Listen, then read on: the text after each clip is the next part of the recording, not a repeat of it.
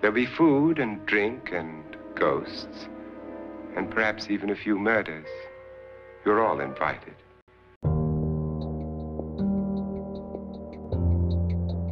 Welcome to Fear Feasts. I'm Ali. I'm Vanessa, and we are your hosts. Good afternoon, Ali. Hi, Vanessa. How are you? I'm dandy, or I should say witchy. How are you? You're looking very witchy tonight, actually. I'm totally going for the witch vibe. I'm glad you approve. Thank you. Thank you so much. You I know, always we goth we goth girls, we have to, you know, we have to, you know, look the part, right? Yeah, you're going for a traditional kind of black goth look, which is not the kind of witchy, colorful thing that's going on in today's films. No, it's not. And you know, very excitingly, we are uh well, we'll we'll start with our usual what you with your usual it's not a Bible quote today though, is it?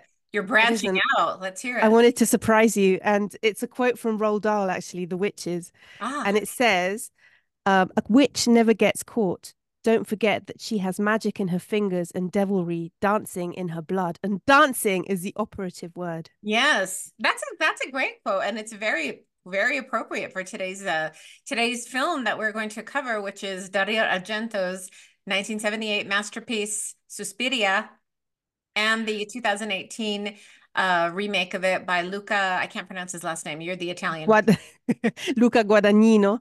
Guardanino. Guadagnino. Yeah. Okay, yes. He, he he did the biggest splash and he did I Am Love. He did did he do Bones and All, I think? I think And he so. did Call Me by My Name. I one of the didn't realize he had done um I Am Love. So Tilda Swinton would it's it would appear to be his muse. Tilda Swinton has done nearly all his films apart from Call Me by My Name and then there's another one she hasn't done but in apart from that she's been in all of his films. That's amazing. Yeah. Well, I, lo- I love Suspiria. Suspiria is is probably my favorite of all the giallo uh the giallo film genre, which I think you could argue that Dario Argento is sort of the the the father of. I think you could argue he's the one that invented it. And giallo, you you you know, you being from Italy, you probably know more about it, but my understanding of the giallo genre is that it's characterized by extremely bright colors, like almost day glow colors, very kind Yeah. of surreal storylines and uh and movie sets and just the weirdest characters. it's a little bit gory as well, isn't it? There's a Very there's a kind of yeah. I don't know if if, if splatter is the right word, but there's definitely um he goes a bit beyond kind of the normal just stabbing. He really is twisting the knife in there. You get to see some intestinal tracts, you get to see some brain matter, you know. In this case, you get to see some maggots. know. Oh yeah. Speaking of a very Lots of pivotal food scene, yes. Do you want to do absolutely. the um do you want to do the the synopsis for the Argento film? Because the uh 2018 film basically follows the same storyline with a few changes. Yeah, there are changes. And with Guadagnino, yeah, he he tends to call it kind of an expansion on the original, not he Mhm. doesn't like calling it a remake, but we'll we'll talk about that. But in the 77 one, uh, Dario Argento, and I want to say that he wrote it with his wife, who's called Daria Nicolodi. So they are both the writers of this film. His wife was named directed it. Daria and he was named Dario. Daria. Yep. That'd be like you if you got married to a man named Alessandro. Can you imagine? Ale, No. Ale, yeah, Ale, Ale. No, I would not. Oh God, that's terrible. And just for anyone out there, I am looking for my second husband. Yes. Anyway, so And I'm looking and I'm looking for my my my uh, future ex-husband. So FYI, if anyone has any uh if anyone has any uh you know any uh dating tips they, or or future ex-husbands I can send my own Allie's way, please do. But you know, they have to be fellow goths or witches. or So, um, vampires. Suspiria, I wanted to just premise this with a little bit of information on the essay that inspired Suspiria, and it's only very loosely to do with this, but it's by Thomas de Quincey, who um, was a philo- an English philosopher actually, and he he wrote uh, a prose poem called Suspiria. They're prose poems, and they explore these laws of the human spirit. And they say that even the darkest aspects of life can actually hold elements of hope and fear and awe. So he portrays a world of outcasts who are burdened with suffering, and this is also a gateway to art. And I think this is a good premise to the film because it is about art, it's about dancing and sacrificing. Mhm. And it follows the story of Susie Bannion, who is an American ballet student. She travels to Germany from the US And upon her arrival, a strange and sinister, more than one, strange and sinister events begin to unfold at the academy. And that also involves the brutal murder of several students. And they are really brutal. So she kind of, as she goes on, and there will be spoilers, but she discovers to be in a kind of coven, coven of witches. And the school is just a front for their dark rituals. Uh, I love the score as well. So the musical score. I hope we get to talk about that. Oh yes, it's, it's so great everything about that movie is is amazing. The the color scheme, the very uh overreactive, highly dramatic uh, acting. I think you could say it's overacting. Uh, yeah, and I, I, I, Ali actually had told um told me this that I had asked her if uh, the original Suspiria had been filmed in Italian and then redubbed in English, and she actually explained to me that that film, each of the actors would record in his or her own native language and then the movie would be dubbed in whatever language it you know needed to be dubbed into for whatever mm-hmm. distribution in those countries. Because i was watching it on youtube i found a free version of it and i kept thinking to myself my god the the dubbing is amazing on the american actress but these these italian and german actors it was like whoa that's fascinating. I think what i found I mean, aside from from the movie itself, which is overall just highly entertaining, extremely gross, but gross in an artistic way if one can one yeah. can do such a thing. It um I just found it so amusing in the just the sheer amount of cliches that they use in that film. Like the the German um the German headmistress. Oh my god, she looked like a straight out of an American propaganda film about Nazi Germany. And she had the severe hair pulled back and she had those very clunky you know german matron shoes and she just she she had she had the stick and she just looked so like like everyone's worst nightmare of like the scary didn't she look a little bit like the um mrs trunchbull in the Roald Dahl's matilda uh, uh, speaking yeah, of Roald Dahl but you know that. she has a tie yeah. and she looks very severe and she's yes, got a jacket yes. And, yeah and then you know uh, of course all of the dancers are just beautiful and and you know the long hair and the flowing locks and then the the actual headmistress of the school, the Italian woman, if she looks like a witch from the get-go, she looks like looks like a, a dark-haired Italian witch. You know, she looks like out of a book. You know, she looks like Strega Nona or something like that. And then the Susie Bannion looks like just the perfect little American girl from Ohio or you know the cornfields of of um, Idaho or wherever they have corn in America. How terrible, huh? I'm an American and I don't know what state they have corn in, but I digress. Anyway. You're gonna kill me now. I'm gonna say something that you're gonna kill me for. But, no, no, you no. Know, have you ever watched that series, um, the Netflix series called Emily in Paris? I have not, but I have heard terrible things about it. That is, it is every American cliche that one could possibly come up with, and so I probably, I probably won't watch it because I, I, it, it's not that I dislike American cliches. I think they they exist because they're true. it was just that there were multiple times while I was watching this film that I thought, oh my God, this is just like Emily in Paris in the sense that they've this American girl goes there and you know she's like got common good common sense behind her and she's going to sort things out. You know, there's a little mystery in this school, but she can ask a few questions, get to the bottom of it, follow a few corridors, get to the right door. You know, and it's and just a little bit is. that but nobody else no one else has been able to figure it out. Like that i love the scene where she's sitting there it's toward the end and she's counting the steps and i'm like what? Who would think that? Like who would sit there? And yeah okay mm-hmm. yeah. But also there is a little bit of um with, with regards to the kind of female character and being adventurous and that kind of spirit which a little bit reminded me of that. I'm only joking about emily in paris but it uh, kind of the okay. idea of like you know someone from an out outside of the culture coming in and saying come on guys yes miss centuries of mystery but here i am and i'm going to solve it here i am i'm the american i'm yeah. going to solve everything and then i'm going to leave everything you know you know tight yeah. neat as a pin and everything tied up in a perfect little bow yeah and, mm-hmm, yeah but this idea of like the women that are portrayed and how they're featured and that they are strong spirited and this is a little bit down to i think Dario's mother, who was a very, very famous photographer and used to take Dario Argento when he was a little boy to her shoots. And so he had, and he says this himself, that he had very close contact with many beautiful women, always doing their hair, doing their makeup, um, lovely dresses. And so this kind of repeats itself in the films. And I think it's true of Suspiria as well, that there is this influence and mm-hmm. this gaze on the woman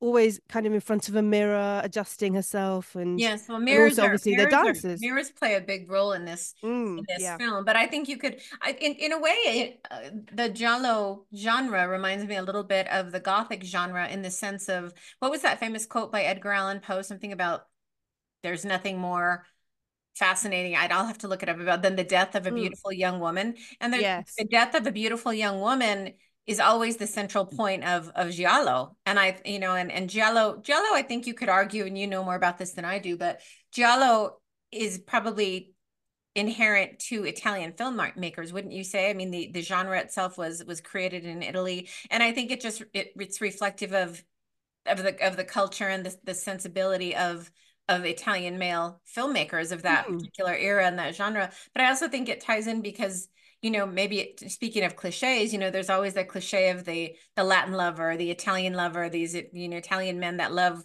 beautiful women, and but I think again it's a cliche because it's true on some level, and and obviously Yeah. this is reflective of of Argento's love of beautiful women because he every single one every single one of his film are filled with either really really beautiful women or you get the exact opposite like you see in those two servants that that are in the film uh you know in this film the two evil women who are working in the kitchen chopping up the meat oh The- yes, they, I love they look scene. like they look like me too. It's such a great food scene. But they they're different- they are just such cliches of like the old the old Italian witch, you know, the scary old Italian witch lady with the black wearing the black kerchief over her head with a little with a big mole on her chin with three hairs growing out of it.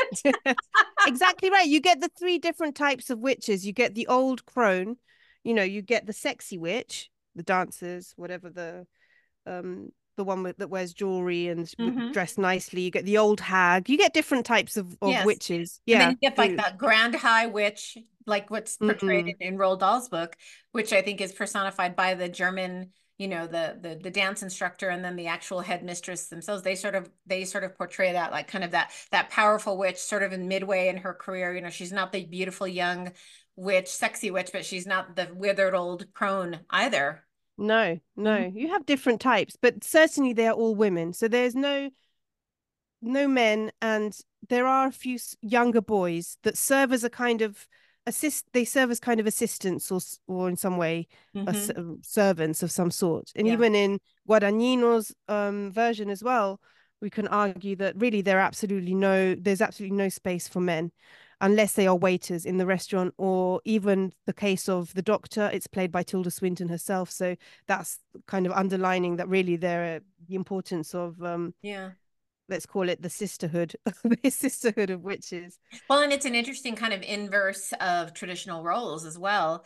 You know, as as much as as the giallo genre, I think, does play into a lot of cliches about women and maybe, you know, just a lot of preconceived notions about women in general. I like how it kind of turns gender roles on its head as well. And you see that in in the uh, say his name for me again, Guarda Guadagnino Guardanino, the Guardanino film, as you made the point, you know, Tilda Swinton in, in disguise is playing the, or not in disguise, in, in makeup and costume is playing the Mm. doctor as well. So yeah, you know, Yeah. there there there there are no real male roles except like you said as the as the waiter or in the yeah Argento film, there's the the young the young man at the school, the young dancer who I think has a crush on our heroine Susie Bannion, and they Mhm. never really explain what happens to him at the end. So there's him, there's the little boy who I believe is the nephew of the headmistress, and he's like a little, you know, male warlock kind of thing. He's very creepy.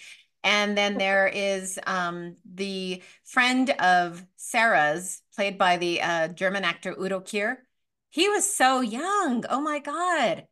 I remember Udo Kier in um there was this very strange TV show called Kingdom Hospital Oh, and it came out that. of ooh, it came out of Sweden I want to say and it was the weirdest movie. He's he's such an interesting he's an interesting character actor but I, I was like that's Udo Kier. Holy but he was young man and might I Mm. say quite handsome.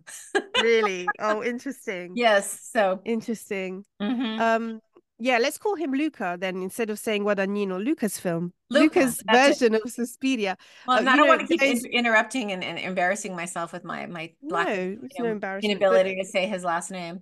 no but you know um there are some differences like there's a really big difference. He made a big choice when he did this expansion on the first film, and he took like a different angle and I noticed that he used less colors, didn't he? He's like less fluorescent colors. There's less yeah. green, there's less red. It's actually quite dark. And I remember you saying to me, Ali, I can never, every time I start this film, I kind of can't get through it. And I understood what you were saying because as you're watching it, it draws you in and it's darker and darker. And sometimes I was struggling to focus very well on who the figures were and yes, the thank you. Yeah, That's it's exactly hard. It's hard to yeah. It's like quite hard to distinguish who's who and at some points and i think they do that on purpose. There's like some some darkness there but um there's a really big darkness in the backdrop of it all because it's a it's a different kind of atmosphere politically of course.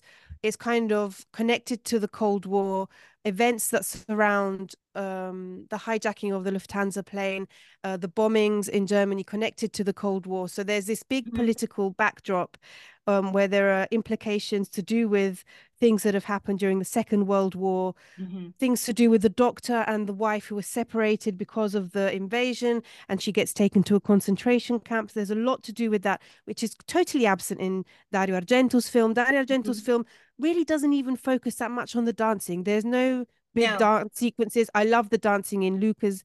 It's amazing um, version in the, in the mm. Luca Luca's film, isn't it? That It's just so he fo- he's yeah, I feel like he zoomed in on these on some different elements that were really interesting mm-hmm. and that made a big difference to the overall meaning of the film as well. Yeah. Like there's no plot in in Dario Argento, it's all about there's a lot to do with sound and music and the colors and the drama of it all, but the plot in itself, like that she doesn't uncover anything really. No. In the end, at the end, she wants to investigate. She wants to uncover a mystery, but then she kind of ends up running out, and that's it. But there, in the in Luca's version, it's a lot meatier. It gets yeah, a lot deeper. Yeah.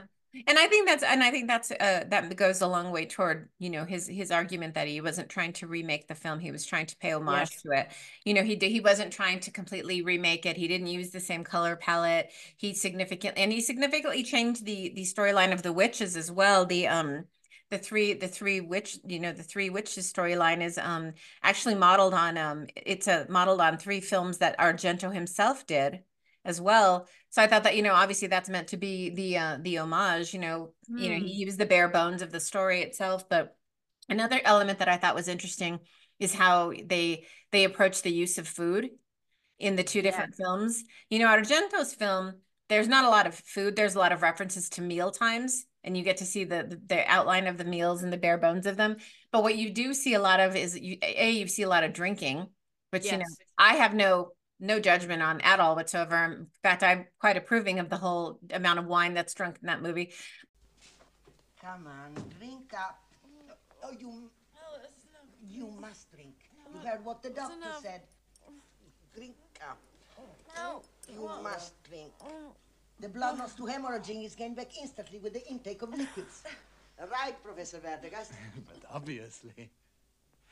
My dear Madame, do not be concerned. It's nothing, as I've already told the young lady. But I thought that what was interesting is how Argento uses the the ritual of food and the ritual of mealtime to contrast it with these moments of of just horror and, and grossness. Um, you know, the biggest one being when they're uh when when I think it's Susie's first or second night there at the school and they're going getting ready to go have dinner and she's had a, some sort of an attack. So she's been told she's going to have her meal in her room and that very strange weird creepy character brings in her her meal tray with this big old glass of red wine. I was like yes i love it already. And she's and, and her roommate goes out of the room and all of a sudden she's brushing her hair and she starts noticing these things and it's it's maggots oh my god it's mm. so disgusting and these this river of maggots spills down from the from the attic down into her tray of food. Oh my God, it's horrible. And so then they show these maggots falling on all of the girls on that floor. And it turns out that it's a shipment of food, which to me, I was like, okay, why would you store food in the attic? I don't think it was food. I think it was a body. But yes, there's the the, the German uh, dance instructor goes upstairs and she finds this huge box full of something that you really can't tell what it is, and it's mm. just covered in maggots. But these maggots, you know, basically ruin everybody's everybody's supper and it's just the most viscerally gross thing oh my god it's horrible you mentioned the wine but that was really important because when she gets ill because she starts having these dizzy spells she passes out the doctor says what you need is a glass of red wine with every single meal and that will bring up your iron level Yes. so that's when she starts drinking that and you've got this pivotal scene where we see when she starts realizing there's something not quite right and the tray and Dario Argento with you know he he's you can see from the perspective of the person holding the tray the tray's kind of lurching forward and then she pours the things in the toilet the fish the sauce the wine everything goes in the All sink of it. Yes, the course, bread. the- Mhm. and the and the wine it's so funny because when anyone bleeds it looks like very fake red paint and the wine had the same red. Remember? And she drops, she dumps it in the sink, and it almost it looked it to me it looked like. Have you heard of Kool Aid? American Kool Aid. Unfortunately yes I know it's this gross. I know. but it, yeah, and it even has that kind of like weird texture as well. So you dump Kool Aid down the sink, and it leaves that red red ring around it. It was just so Oh. gross. And I, was, and I was like, "Uh, that that was wine. I wouldn't be drinking that. Ooh, disgusting. And The other thought that I had was, you know, because I because I was raised Catholic and I always return to my Catholic roots, is the meal that she was flushing down the toilet once she starts to realize that they've been using the food and the wine to basically drug her so that they can continue their witchcraft rituals. Is that it, it was very biblical to me. It's fish it's bread and it's wine. You know Yeah. the, the loaves and the fishes from the story from the bible wine is is a is a huge staple in the bible. Bread is as well. So and you know and and witch witchcraft at its heart is designed to invoke the devil and take a lot of the the rituals of the Catholic Church or Christianity and kind of invert them as as a way to kind of mock Christianity and Catholicism and, and to draw the devil. So I thought that that was that was an interesting, I thought, inverse of, you know, for her to do that, you know, getting rid of the food that they've been giving her, but they've been giving her these foods that are traditionally, I think, associated with the Bible and Jesus and and Christianity Yeah. and Catholicism. That was to me that was a really fascinating food food moment Yes. and use Yes. of food in Argento's case. No, I agree. And you know, I love the I loved the everywhere you looked, these things were happening, but then you looked at the wall, the wallpaper was very extravagant. You looked at the furniture, the furniture was so different, and the banister was gold and it was wavy and and it was you could look anywhere and it would give you kind of a mild headache. And even in the first scene where she goes and she's kind of uh, kicked out of the school, they say, no, you can't stay here tonight. She goes to her friend's house and then that's where the two friends get killed and everything is so geometrical so even the shards of glass they they're triangular the Mhm. tiles are square and it's all red and blue and very kind of bright vivid colors and it reminded me a bit of the yellow wallpaper as well where you look at the wallpaper and it just keeps bringing up all these different patterns um and the red of the corridors and then the green as she gets closer to the witches and then it becomes black and gold and so you go Mhm. through all these colors and i remember hearing someone say oh you know after the first 10 minutes of you you kind of get bored of the colors and i was like thinking that i was getting sucked in more and more as i was watching the film because you progress from one and they start to have a little bit of a meaning you start to get right if it goes Yes. red it means it's not it's trouble No, no, and and and and, and there's I mean it reminded me quite a bit of the when we did the episode on Crimson Peak and Yes. how these the the color the, the significance of different colors tied so very strongly in with the different storylines. Um, you know, the, the the use of yellows and creams indicated innocence and and you know the use of of blues indicated the presence of of danger the use of red indicated death black you know those kinds of things and i think you could argue that as well. And i'm thinking particularly of the scene toward the end when susie starts to realize that there is a witchcraft coven in the school and she's left alone with the exception of the two scary um scary servants who look like Strega Nona and the scene where she goes running past them when they're in the kitchen chopping up all the meat and she's running in her high heels. I thought oh my god really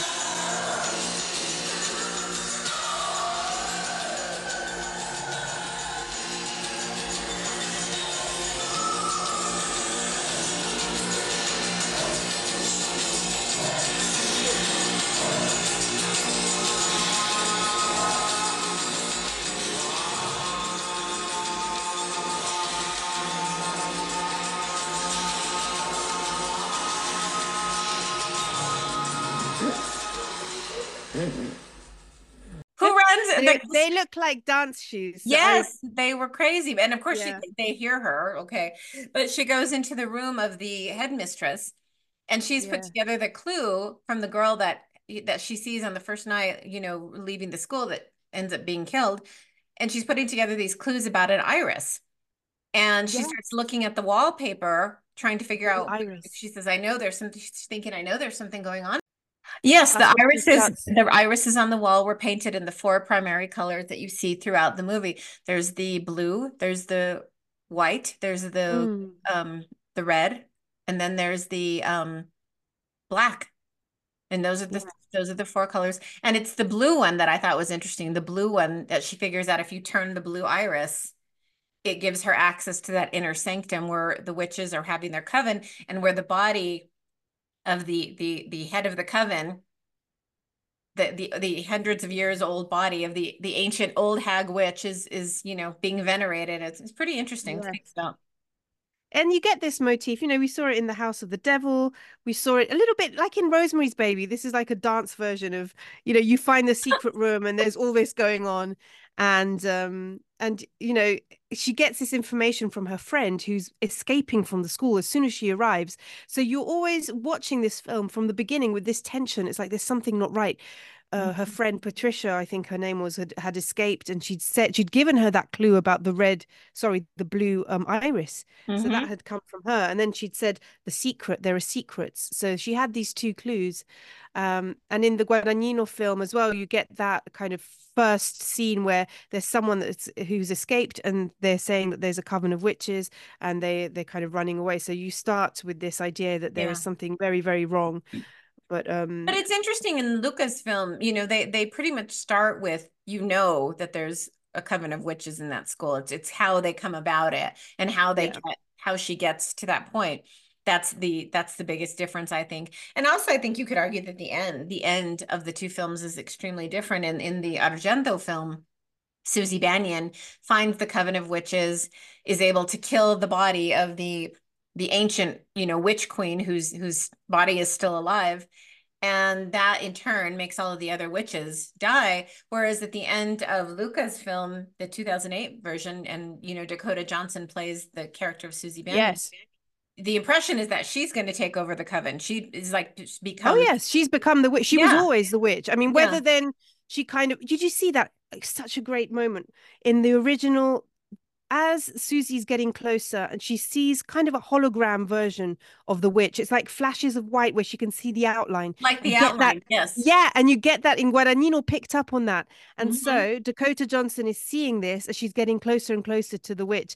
But she is the witch all along. I mean, I assume she was the witch all along, or she got kind of something transferred into her. She became ultimately the High Witch herself. You know, I a one of the that something kind of transferred into her, but you, Mm. you also get that sense because she comes, and this is another difference between um, Argento's film and Luca's film, is that you know there's no background given for Susie Bannion at all in in in the Argento film. Like she just shows up, she's from America somewhere, blah blah blah. Um, Dakota Johnson's character has this entire backstory. You know, she comes from this very religious, this weird little uh, cult-like religion called Mennonites which are almost like um the Amish in a way. And you know, so she you her character is very much played like she's kind of escaping, you know, they don't approve Yes. her, they don't approve of her career as a dancer. And The Amish split from the Mennonites in the 17th century. They were worried the Mennonites were becoming too liberal. They, not we. You've left religious thinking behind you then? Oh, you're not comfortable talking about these things. I don't know why we are. Difficult not to be curious about you. In two days, you've auditioned, been accepted, and danced a lead. How did your journey towards us begin? I went to New York, to the Martha Graham Center. I saw you there three times. I went once by bus, and I hitchhiked the other two. That's risky. Were you punished? Yeah. But I felt I had to see you. no, that I hadn't picked up on this very religious background of Dakota Johnson's before she she got there.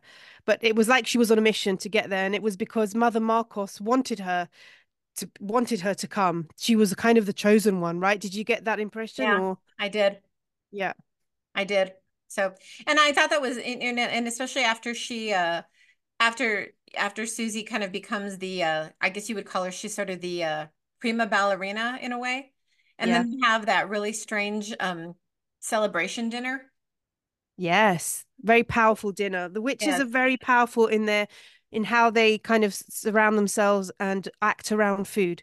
So they're very communal. They're always sitting around the table. They're really enjoying their their meal times, aren't they? And and like he was once they go to a um, a restaurant and they even hug the waiter because they're regulars there. They go there to discuss and celebrate and make plans. Well, it didn't hurt that the waiter was quite handsome too. But it is interesting if you think about just how they structure the meals in between both films, because the Argento film, you never see them sit down together Uh, for all that they're in this communal school. They don't, the only time you ever see them all together is obviously when they're in dance class, and then that one scene where they have to spend the night in the dance studio because of the maggots, and they've kind of turned it into like a like a dormitory. Yes. But you never see them sitting down to any kind of meals. You always see them getting ready for meals. Oh, I have to get ready. Yes. I have to dress for dinner. But you never see them sit down. Whereas in the in Luca's film, there are quite a few scenes where they're having like communal meals. That the scene when they go to the restaurant, that celebratory um, dinner, when um Tilda Swinton is is you know the way she's nibbling on her on her chicken on her chicken drumstick. Yes, I, you, you almost got a sense of her that she wanted to like snap it into with her teeth. There's always a sense of intimacy when they eat with when you eat with a plate on your lap and you bring in one student to talk to you. It Yeah. means you're in their good books. You're important. You're valued. I think that you're letting your guard down. So you get these moments with a lot of crockery and tea time and servants coming in, even between Mia Goth and um, who's also in the film, who's brilliant, and Mia Goth and the doctor, who knows a bit more, is trying to discover what's going on behind everything, and and is asking Mia Goth some questions. And you know, he even takes her to a restaurant. They have a dessert together. I don't know what to make of any of this. I know the kind of thing she was involved with, but I can't see how any of this could be happening inside the company. She describes something like a revolutionary organization and a crisis of leadership. Was Margot very ill? I lived there. I have friends there. I didn't see any evidence of this at all.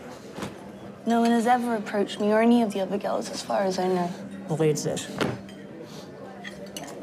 What is this? This is Patricia's diary.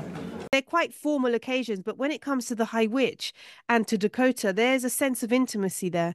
And Yeah. you mentioned the dorm. This is in Guadagnino's film. In the other film, in Dario Argento's, in the first one, you mentioned the dormitory scene, which is one of my favorite ones because that's when you hear that dreaded uh, That kind of snoring noise, That breathing you're like that breathing noise. And, and and that's also reproduced in Luca's version afterwards. But in Oh, but in that's that- right. That's right. You know, behind the curtain, and you can see Yes. that there's someone sleeping, and it's uncertain who that is, and it's red, and you can just see the shadow and and just the noise. I love that. I love. Oh, I love the sound of the just- snoring. It made me laugh because I thought to myself, "Oh wow, there's somebody else who sounds like I do when I sleep." Who knows what we sound like? It was it was kind of uncanny. Oh, I love. I love that. to the food, and then the only like the only time you do ever see anybody kind of sharing any kind of a food together, it's not even food. It's it's when they're having tea. They drink a lot of tea. It's it's it's. I thought it was kind of a very sort of British um affectation. And there's a lot of smoking with the drinking as well, isn't there? Mm-hmm. Mm. Yeah, it was a very different time. You know, they prescribed a red wine for for young women who were sick. Yeah, smoking everywhere. They, God, they, they that's right. I had forgotten about just the prevalence a lot of smoking. Even in. Luca's version afterwards, there's a lot, a lot of smoking at every moment, even during the lessons. And this really reminds me of my ballet teacher. Always used to smoke very thin, long cigarettes, and as soon as one was finished, she another one would be lit. You know, so it was Oh, constant. a chain smoker. Well, chain And- and- is such a good, I mean, it's such a good, it's not a good thing at all, but it's a good way for, I think, like dancers because they have to maintain their certain body shape. They have to be very slim and slender. And, you know, I think, I think the act of having a cigarette in your mouth prevents you from putting other things into it. You know what I mean? It's, it's almost a way to stop you from, from eating, from ingesting anything But also, um, I wonder if it was like more of because it's such a display of power as well, the way that they are behaving. If that was also kind of a way of saying, this is what this is our authority. We we kind of we do whatever we want because they're smoking while they're eating. There are no there are kind of no rules where they are completely in charge. It's only women.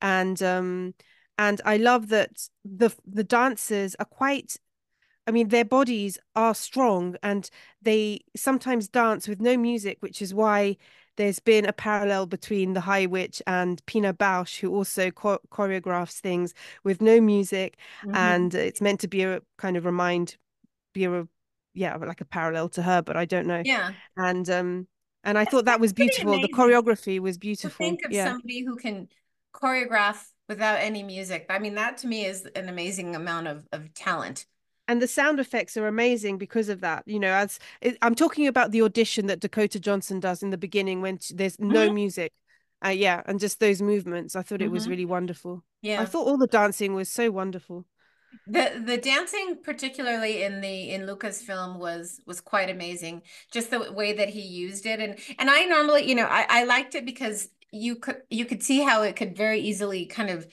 tip over into like a parody of a musical almost if he wasn't careful mm. and i hate musicals. So i was i was a little leery when i first started watching it because i thought you know if this turns into a goddamn disney movie i'm gonna turn it off fucking you know every movement disney, it was impossible. It giallo disney be, it could never be disneyfied just because every movement was normally killing someone else. So when olga one another dance dancer or dance mistress there um kind of protests against the High Witch, and then Dakota Johnson does her dance. It's Olga that kind of is um getting the yeah that is is is mm-hmm. suffering because of every single movement that she does yeah and it's in time with the music so i thought you know dancing and suffering and uh, also not not eating mm-hmm. as much but these witches eat you know they eat they congregate they discuss and they make decisions uh, they celebrate they seem fairly happy and everything is kind of seems very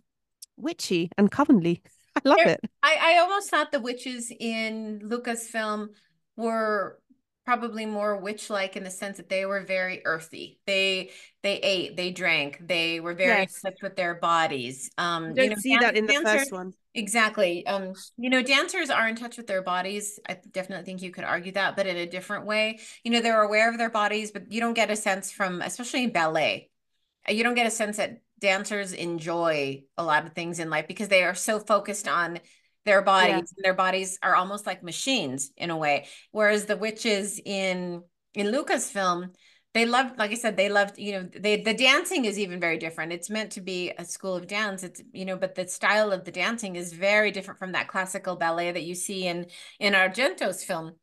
And the use of food and drink and and smoking and just you know it, it just it was an interesting kind yes. of contrast of I was gonna say to me it was an interesting contrast between uh not necessarily a contrast but it was going it was it tied in with so I think sort of more the traditional concept of witches in the sense that witches yeah. are very into like potions and eating and drinking and and changing their bodies and you know using glamours to change how they look and so it's it's a different type of being in touch with one's body than than the witches in in Argento you know I didn't yes. get a sense of of them being in touch with their bodies in the same way at all it was it was more like just the ritual of the witchcraft but the body yes. was not the body was not the body was almost incidental it was like there was no depth to it. Yeah and i wanted to know what you thought about this because i thought that the dancing in luca's uh, in luca's film was actually very sexual but without sexualizing the female body. I wondered what you thought about that. I agree. did you get that sexiness? But it wasn't about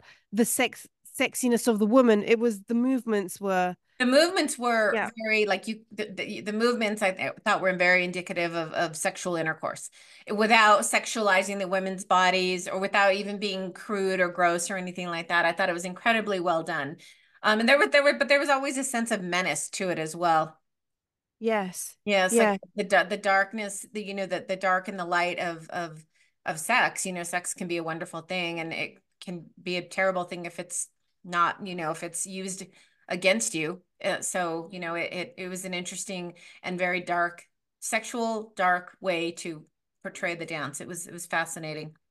Well, as my friend always said, you can use a knife to butter your bread or to stab someone to death. So it's very true.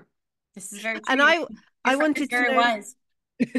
I wanted to know what you thought about this because we talked a little bit about all the political background, mm-hmm. which is actually very much in the foreground when it comes to Guadagnino's Suspiria um, and the influence of the all the legacy of the Holocaust mm-hmm. and then going into the Cold War. It's very much part of the film, even how it ends, and it ends with Joseph Klemperer.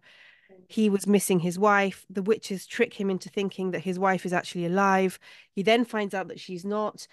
And Dakota Johnson, who has now become the Mega Witch, comes back and is very gracious and decides to cancel his memory because and she says some very important words. She said something like, um, because everyone here should feel guilt and shame, but not you.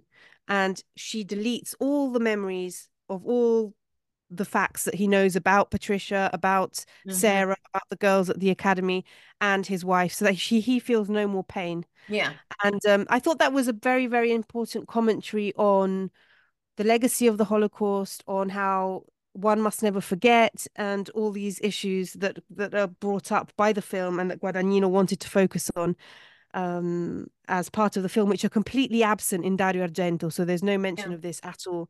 In Dario Argento, there's one just one scene which I thought, and I thought I thought of you because the blind man who's also the piano player mm. goes into this big square, and there's I know you know this this big this big building, and it looks very much like you know a temple, and reminiscent of maybe you know be architecturally uh architecturally kind of nazi uh, regime. And at the top of it there's a bird right? You know it reminded me of a bit of pazuzu. And i thought i must tell vanessa because the bird theme is then repeated with the peacock which is such a weird theme. Uh the luminous peacock in in yes. the film as well that gets knocked down. And i thought how bizarre. And it reminded me of the fake pazuzu that the girl in the exorcist paints that we were a talking about. mm-hmm. doesn't it yeah. Yeah. And I thought I must tell Vanessa this well, weird connection. Creatures, flying creatures in general were kind of a thing in Argento's. I mean, remember the bat? The bat that gets oh yes Bannion's hair. And I, I thought that was I just I was sitting there. I remember like to me that part struck a very kind of false note. I don't know why, but I it was just so ridiculous the way she just like she just couldn't get rid of that bat. I'm like, it's just a bat. Like just grab it and throw it. In her hair. Yes. You know, but no, the birds were, were the big thing, and then the peacock that gets broken at the end but I did that the scene with the blind piano uh player when his dog turns on him and eats him. Yeah. Pretty horrible. Although I have to say I'm really glad nothing bad happened to the dog.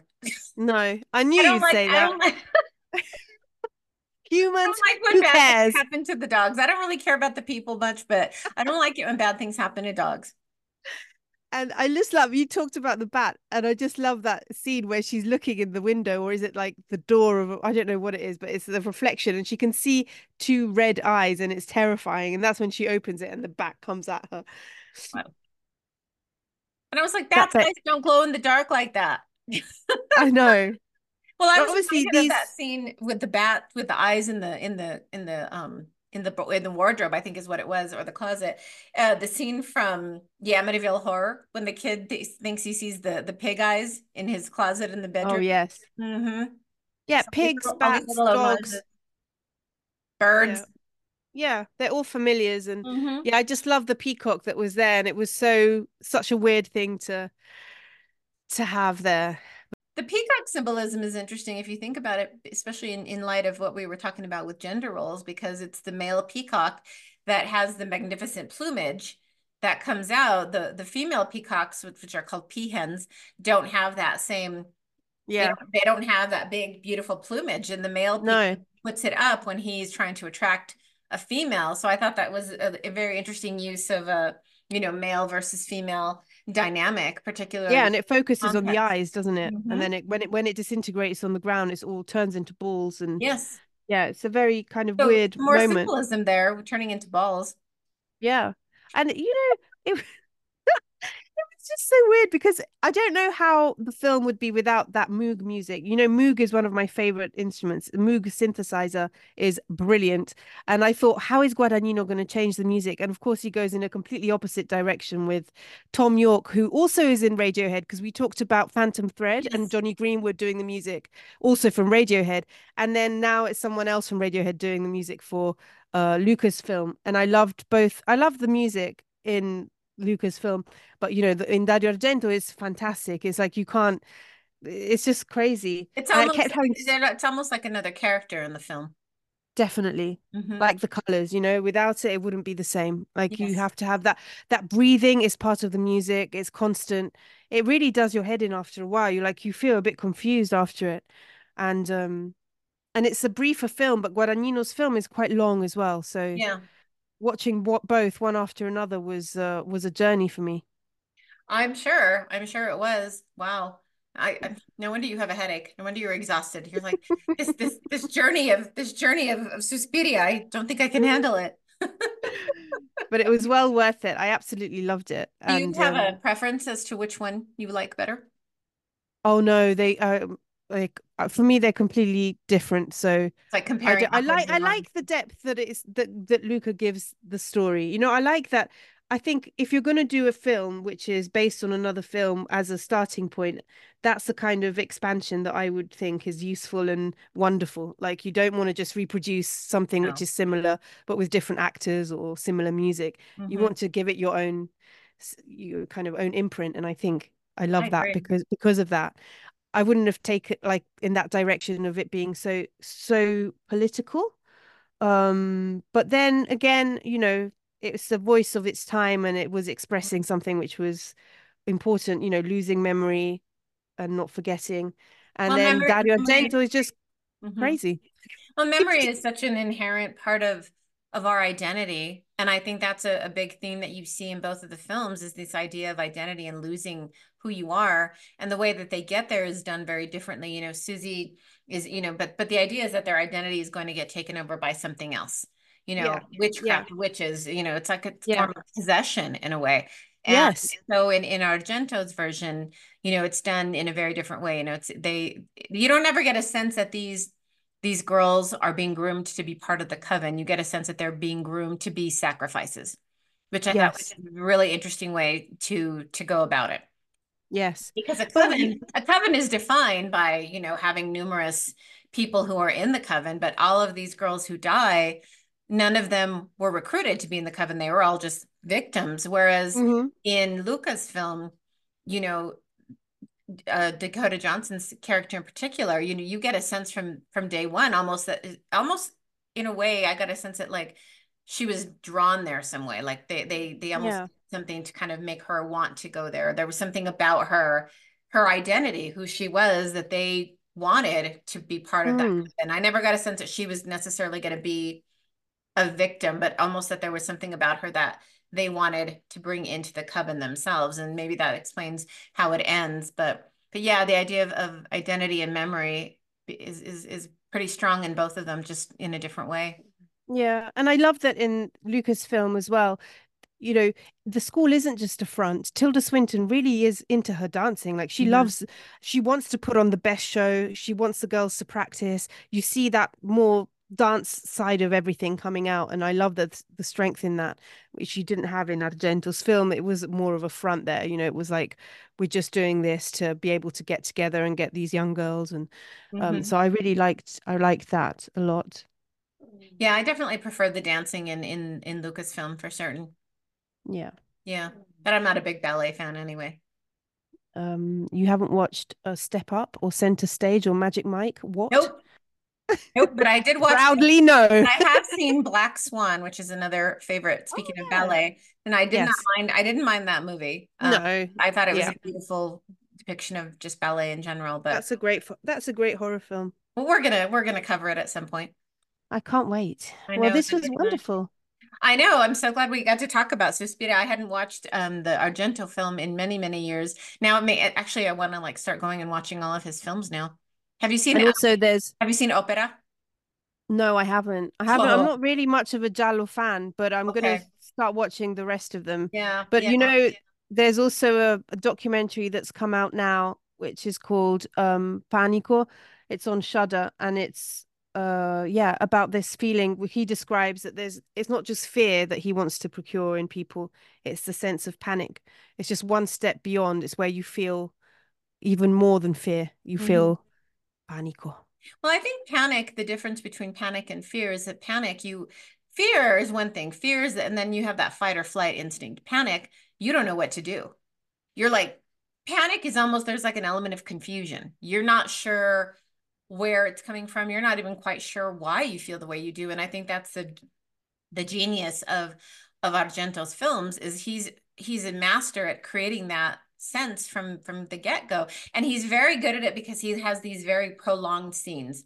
Like that to me is is one of the big differences between the, the films is he has these very long prolonged scenes of someone walking down a corridor someone going Mm. a hall someone going you and it just, just it increases that sense yeah. of like you're like just get to it already you know? And it, it- Yeah. it, almost like it almost it's like a, it's almost an unbearable kind of of just tension Yeah, and it's like in a situation where you know you watch a film and you think this is a protagonist, nothing bad really can happen. It's the hero, the heroine.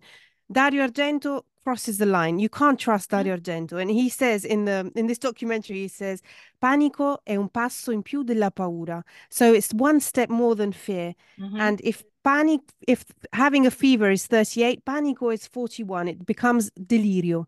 So it's like you have lost control. You you're so fearful that you lose control, and it's kind of and, that's very scary. I know I don't feel like I don't feel like his films are like that, but at the time it must have felt like he was doing something extremely innovative and like amazing. Um You'd say that, yeah. Like I don't necessarily, I didn't find Suspiria scary per se. Either version, I right? I had seen it before, so I wasn't, I wasn't terrified of it. But I just, I was really caught up in the visuals, the music. yeah. I was quite distracted by the dubbing. The- the I know. But I guess that sense sense of panic from like bad dubbing, but also is that sense that the witches don't need to do any jump scares. You know, the witches have so much power that Mhm. they don't need to creep up on you in the dark. You know that even if they with all the tools that they have, they are gonna get you. So that's kind of that sense of panic the, that if you think about it. thing. Yeah. Yeah. You know, it's, it's, it's this sense of doom, you know, no matter what you do, these witches are going to get you. And, and if you think about just the, the, idea of witches overall, witches, witches to me are, are probably the most terrifying of all supernatural creatures, more so than ghosts, more so than vampires or monsters or zombies or anything else, because They have the financial backing because it's much about it's a lot about finance. You remember the Castevets in Rosemary's Baby? Yes. You know, when she goes to the second doctor and she thinks, oh, this is a different doctor, I'll be safe with someone who doesn't. No, you're never safe because the tentacle of money will reach everywhere. You know, they have that financial. They're also and they're also human like us. Like you would, you know, that's what's terrifying is they are they they're human. You think that oh they're they're going to understand. No, they're humans, but they've they've completely turned their back on their fellow humans, Yeah. and then they can they can actually manipulate the forces of the world. You know, the forces of the universe. They can you know cause objects to move and and things like that. You know, ghosts. You know, ghosts are limited. You know, vampires are limited in what they can do, but but witches Yeah. witches are genuinely are genuinely creepy. So scary. Well, um, what are you And on going to that make? note, I was going to say, speaking of witches, what are you going to cook? I'm, you know, I am not sure. I cannot. Hmm. I might just get some red wine and make some red wine chicken drumsticks to kind of combine elements from both movies. To build your blood up and give you some more iron. I well, think that's I think- amazing. Because I don't, I don't drink enough wine as it is, so I must, I must build up my blood. You know, I'm very an unhealthy person, Ellie. I need more wine in my life. You what Get you more rosy cheeked. I know. What about you? Um, so there's this nice scene between the psychiatrist and Mia Goth, who's one of the dancers in Guadagnino's version of the film, and they go to a restaurant, and it's a bit of a tense encounter, but they're eating a really lovely dessert. Maybe looks like apple strudel, so I might try my hand at that. I think apple strudel and red wine chicken sound fantastic. That's it for this week's episode. Thanks for listening, and make sure to tune in for our next episode coming to you in two weeks. As always, stay spooky.